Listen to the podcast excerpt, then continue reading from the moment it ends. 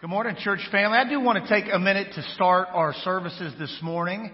Uh, if you have served in the military or our armed forces in honor of Veterans Day, we'd like for you to stand. We want to recognize you specifically. So if you'd stand, if you've, if you've served your country in the military or armed forces, we honor you. We celebrate you.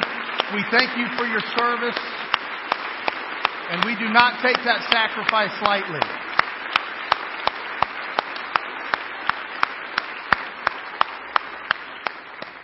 I'm continuing a sermon series that we're, we're going to be preaching through the holiday season uh, called Grateful for Grace. And this morning I'm going to be teaching about the God of grace. If you got your Bible handy, you can turn to the Gospel of John. I'm in the first chapter, starting in the 14th verse. Now, when we think of grace in our culture, usually we're thinking of a graceful, um, uh, flawlessly moving, um, very elegant on, on their feet type of an individual, uh, which is exactly the opposite of me. All right, so I know about that kind of grace simply because I'm almost as uh, far opposite that kind of grace as an individual can be. Let me tell you a quick story as we're getting started here. I had the opportunity to speak at a church in Memphis a couple of weekends ago, uh, and I usually teach from an iPad. And you can see that I've got my Bible this morning. My mentor Mike Kellett's been trying to actually get me to preach from God's holy word for years and years and years. So I have my Bible here this morning, and I was at a church in Memphis, had my iPad, got to speak to these great guys, was really fired up, put my uh, iPad on top of my truck, hop in the truck.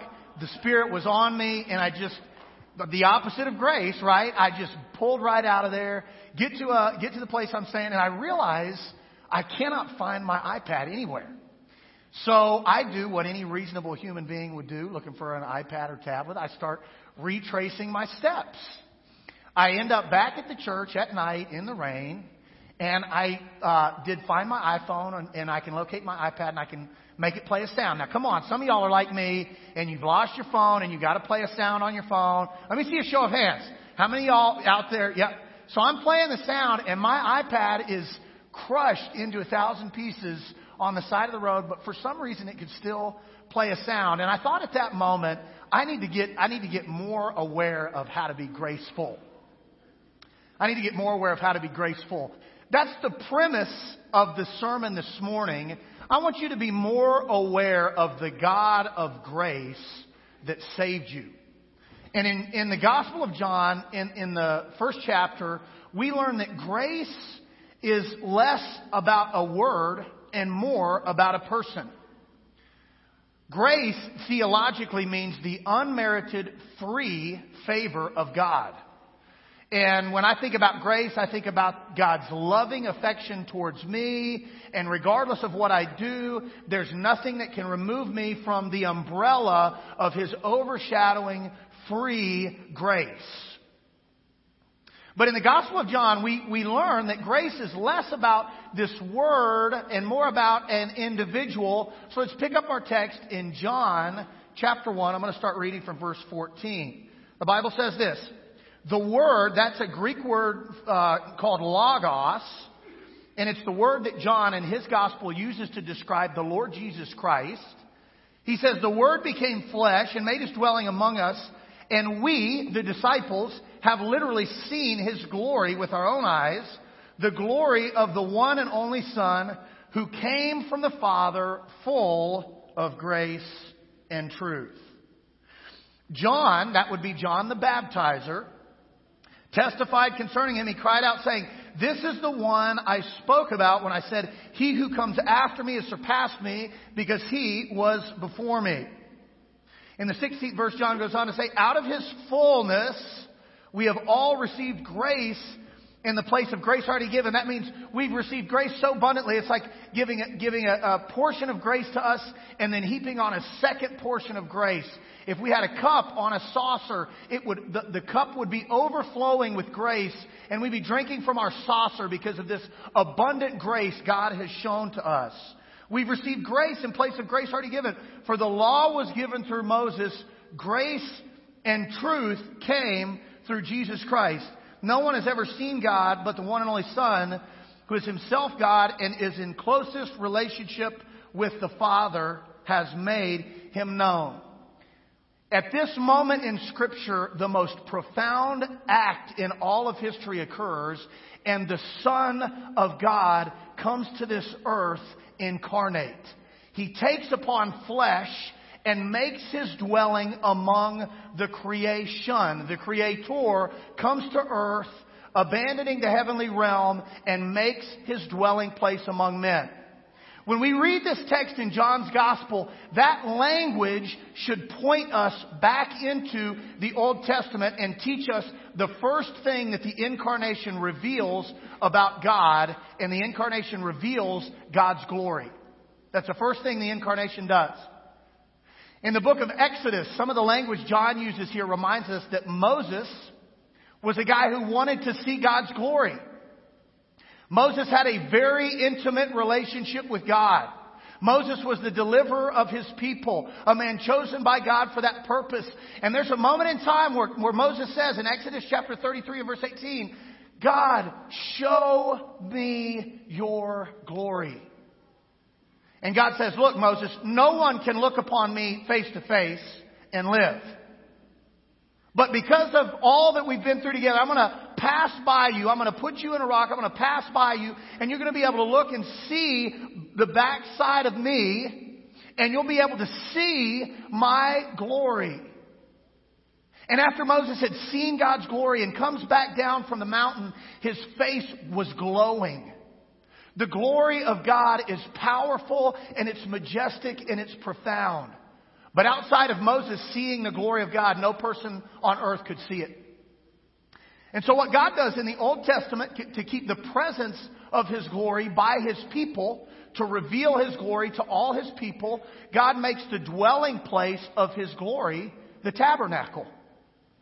And when, when John says, the Word became flesh and made His dwelling among us, it's the same Greek rendering that, that we might use to say, the Word, the Lord Jesus Christ, became flesh and tabernacled among us. In other words, in the same way the glory of God manifested itself as a presence over the tabernacle, the presence of Jesus Christ in the earth manifests God's glorious presence in the world. In other words, it's God telling each of you, I want you to be able to see my glory. I want a relationship with you. I want to know you and I want you to know me. And in all your wanderings in life, in all the paths you take, in all the trials you face, I want you to be able to look upon the face of Jesus Christ and know that my glory is here and it's for you. That's how uh, the, the book of Exodus actually concludes. I want to read you a few verses from Exodus chapter 40. The cloud, the presence of God covered the tent of meeting, the tabernacle, and the glory of the Lord filled the tabernacle. Moses couldn't even enter the tent of meeting because the cloud had settled on it and the glory of the Lord filled the tabernacle. In all the travels of the Israelites, whenever the cloud lifted from above the tabernacle, they would set out. But if the cloud did not lift, they didn't set out until the day the cloud lifted. So the cloud of the Lord was over the tabernacle by day, and fire was in the cloud by night in the sight of all the Israelites during all their travels. Jesus is your beacon for God's glory. The incarnation reveals the glory of God. But the incarnation doesn't just reveal the glory of God, it also remits the grace of God. The incarnation reveals God's glory and it remits God's grace. Let me give you two verses for that. The first verse I want to read to you is John chapter 3 and verse 16. You're going to know this. And in John chapter 3 and verse 16, the depth of the grace of God is remitted. God's grace for you is deep. You know the verse. For God so loved the world that he gave his one and only Son, that whosoever would believe in him would not perish, but have eternal life. Uh, those of you that know me know that I like to eat. Can I get an amen from some of my friends out there? All right. So when I met my beautiful bride uh, 12 years ago, when I met my beautiful bride 12 years ago and knew that I had to have her hand, uh, I decided I would buy her a really nice ring and I would spend as much money as I possibly could on our honeymoon. Now, I was uh, at the time 21, and had no money, zero money. But the little money I did have went to purchase food for myself, right? So essential to my essence was food, all right? I, this was something that I would spend money on. I'd be eating a lot. I'd be trying to put on weight, feeling like the bigger I got, the cooler I would be. And it was a big deal to me at the time, and in some ways, probably it still is. So this was the plan.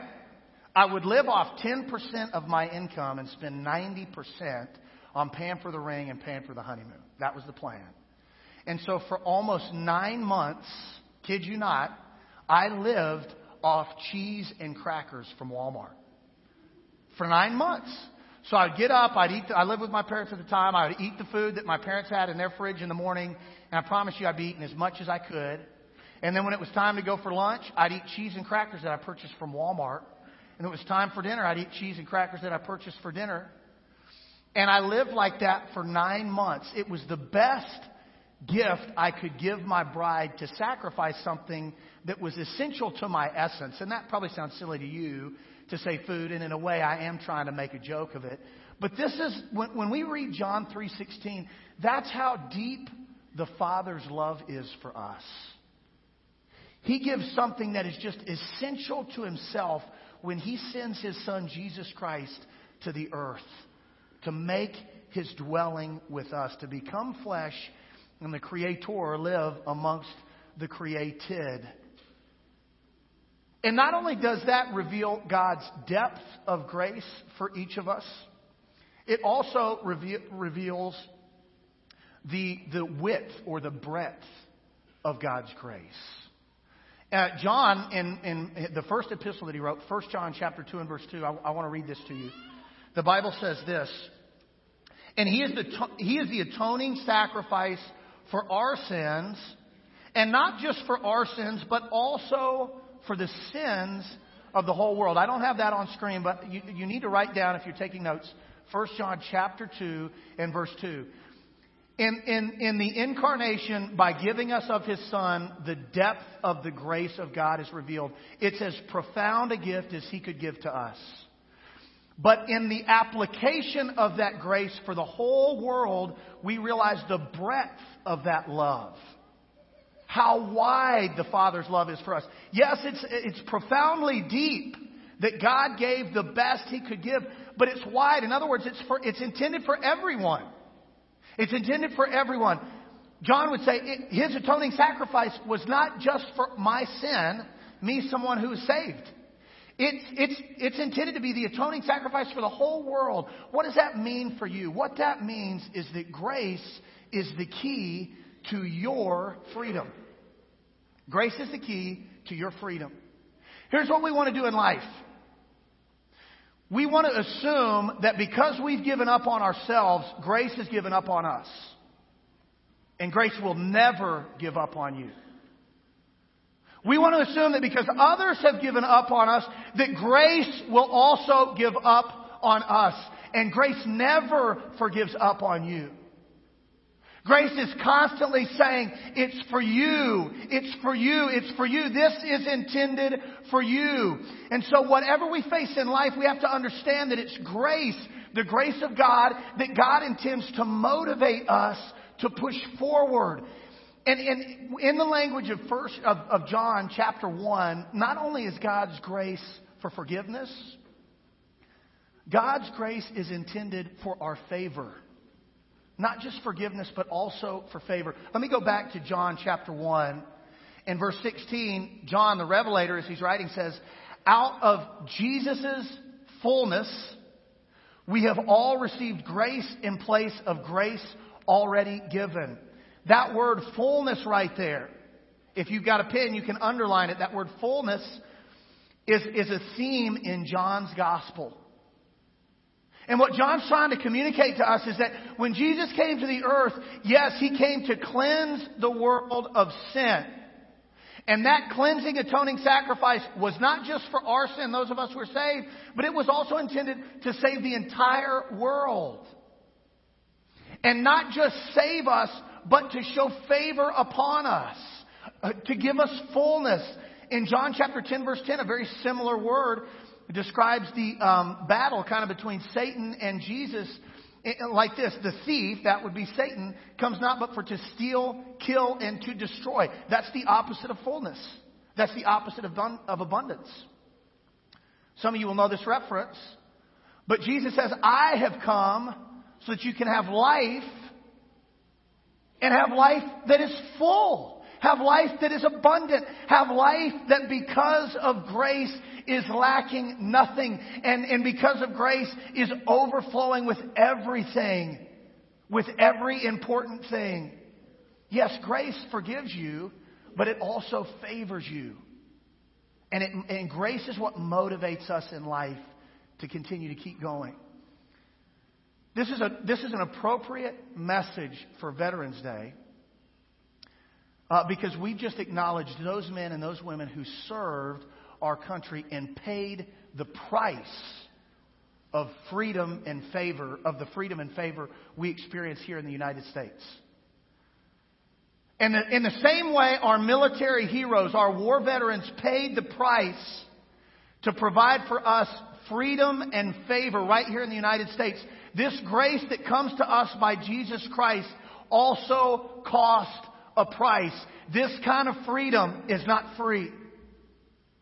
If we go to John's Gospel in the 19th chapter, we get a picture of what this grace cost our Lord.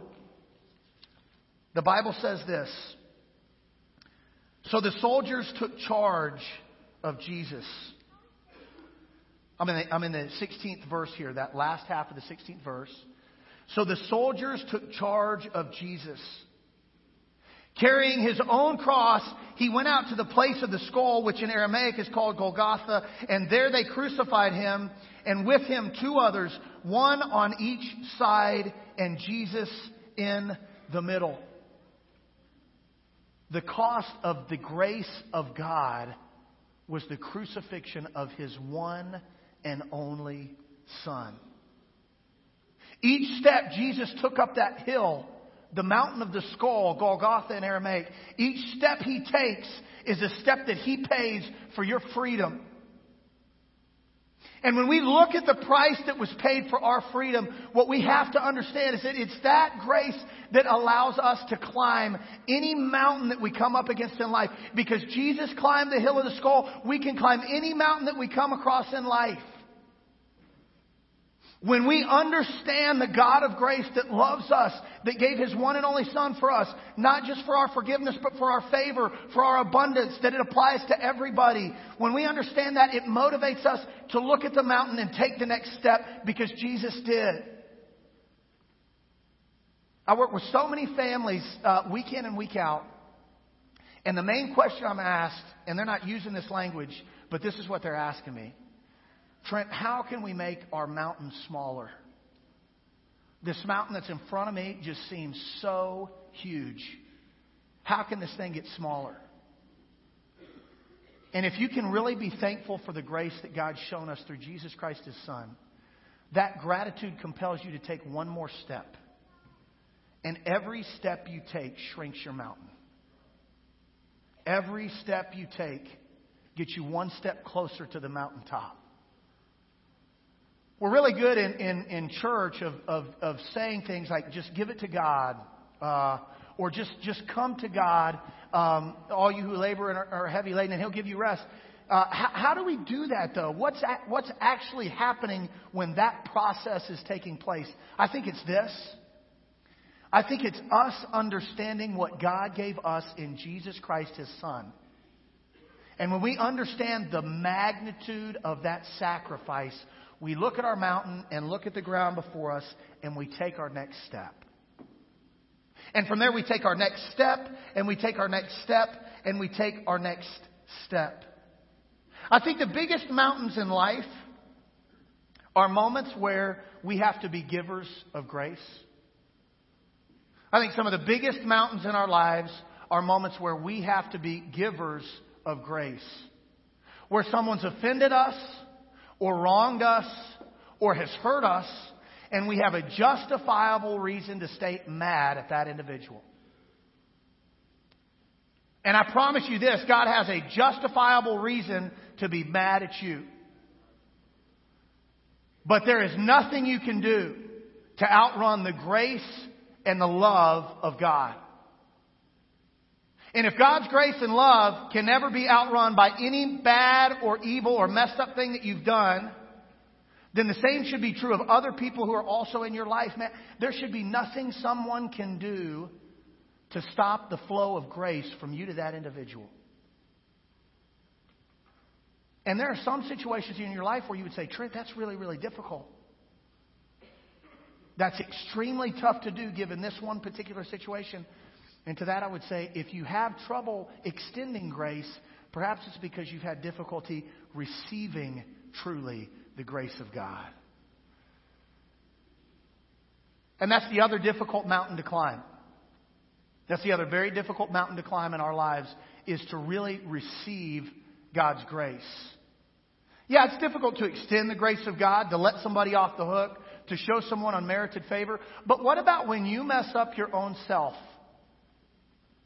And you've made a mistake, and your inner critic gets activated and starts beating you up. I had, I had somebody say to me recently, you know, Trent, it's a good thing that the inner critic I have in my mind who beats me up emotionally just mercilessly it's a good thing that my physical body cannot show the symptoms of the brutality that I'm inflicting on my own self and my own mind. And when we make those kinds of mistakes, it's very hard for us to, to be able to receive God's free and deep and wide and abundant grace. There's a, there's, a, there's a man in Scripture, I think, that fits that description. And I'm going to go to uh, 2 Corinthians chapter 12. I want to give you a verse here from a man that you're familiar with. If you're familiar with the Bible, this is the Apostle Paul. And Paul had a thorn in the flesh, and, and he, he says that it was given to him, and I think that language kind of uh, alludes to maybe he understands that it was God who gave this to him. But then pretty quickly he says it was a messenger of Satan to buffet me. So I had this thorn, I had this thing in life that was very, very difficult. And I kept asking God and asking God and asking God. Three different times, Paul distinctly remembers asking God, remove this thorn from my side. And then Paul, in this moment, has to become a recipient of God's grace. And Jesus says to him, Paul, my grace is sufficient for you. My power is made perfect in your weakness. Therefore, I'll boast all the more gladly about my weaknesses, so Christ's power may rest on me. You know what this means to me, church? And I really want you to get this because the purpose of this sermon is to be grateful for grace. And this is about God's grace in each of our lives, His motivating, abundant, freely given grace. If what we read here is true in 2 Corinthians chapter 9, then this is also true that as far as grace is concerned, there's no such thing as a lost cause. As far as God's grace is concerned, listen to me, there is no such thing as a lost cause. It is it, George Eliot has a quote that really, I think, helps, under, helps us understand what, what, what I'm meaning here. George Eliot says, puts it like this It is never too late in life to become what you could have been. In, in grace, there's no such thing as a lost cause. There's no such thing as a lost marriage in grace. There's no such thing. There's no such thing as an unhealable, uncurable addiction in grace. There's no such thing as an uncurable mental illness, or there's no such thing as an unreturnable prodigal son or daughter. There's no such thing as an unhealable issue. There is no such thing in the kingdom of God. God's grace in those areas of weakness is made perfect. So therefore, Paul would say, I boast about the things that I'm weak in because in my weakness Christ's power rests upon me and through my weakness then I am made strong. There's no such thing as a lost cause in grace. A lady that I read sometimes is named Brene Brown, and I'm going to I'm going to close here in just a minute. And she's studied human beings a lot in moments where they have to receive grace. And if an individual is having difficulty receiving God's grace, she calls that shame. Somebody just feels they are so worthless and so messed up and so much just junk in there that they can't receive God's grace. And so they come up with this really uh, TFD, terrible first draft about themselves. And I want you to write that down TFD. Terrible first draft. People who struggle with receiving grace have really terrible first drafts about themselves. Let me tell you what I'm, what I'm meaning here. When you write a paper, the first time you write it, it's never written the way it's going to end up being written when you hand in your final draft. I should know, I tried to write a 100 plus page dissertation and I turned it in to my major professor trying to finish my doctoral degree. And I, I think these professors just get, I think this is some sort of a guilty pleasure for these guys. But they use this really bright, really thick red marker. It's not even a pen. It's, it's the enemy of all pens. It's like a marker that like bleeds through the pages. So you mark one page and it like bleeds through the next three pages. And so I'm, I hand in this 100 plus page dissertation. I, the, the, the wave of peace that washed over me when I finished, I sent it to the print store. I picked it up. I'm like, yes, finally, I'm done. I hand it to my major professor, and it's like this individual was having a bad day and took it out on that poor first draft. And I get this thing back, and I'm like, feeling as though I don't even have a clue what the English language even is, you know, let alone how to write a doctoral level dissertation. So that first draft was really terrible. Honestly, it really was. But with the right guidance and correction from major professors and other people that care about me, and especially my bride, the, the terrible first draft turned into a passing final draft. So in life, when we're struggling with receiving God's grace, this is what I wanted to teach you about this. What's happening is you've come up with a really terrible first draft of who you are in Christ. You've come up with a really terrible first draft, and your inner critic is going through your life line by line and taking a red pen that is from the enemy and just marking through that and going, See, you're screwed up here. You messed up here. You're worthless here. Everybody can see you're a phony right here. You're a sinner. You're materialistic. You're addicted. You're a liar. You're a phony. And just beating you up. And God's going, Look, don't accept the first draft as the way it really is or it's supposed to be. And that's what grace is all about. Grace takes those red marks on our terrible first drafts and corrects them so that the finished final copy is just as God designed it to be. We're headed into the Thanksgiving season. We're going to go into Christmas. You guys, I want you to be practicing gratitude this, this holiday season. And the first and most important thing I want you to be grateful for is the grace of this great God that we serve, that is powerfully represented in the incarnation of our Lord Jesus Christ. I'm going to pray to close our service. If you have a need in your life, maybe your inner critic has really produced some really terrible first drafts about you. Or maybe instead of seeking uh, freedom in grace, you've looked for freedom in something else.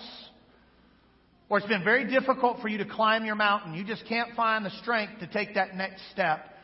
Being grateful for grace will solve that. And so if you need to if you need to bring that before the Lord and pray, or if there's anything else that we can pray with you about, after I pray, please stand and while we sing, bring those needs forward. We'd love to surround you and pray for you. Let's bow. Lord, we love you. Thank you so much, God, for today and for this church that is in a great nation made so by the men and women who have given their all to keep us free and favored. And it's on days like today, God, we're also reminded of your precious one and only Son who gave his all so in you we could find freedom and favor as well. God, I ask that anybody who's just bound or been beat up or just needs healing, God, that they would that they would come forward today and be encouraged by you. It's in Jesus' precious name that I pray. Amen. Please stand while together we sing.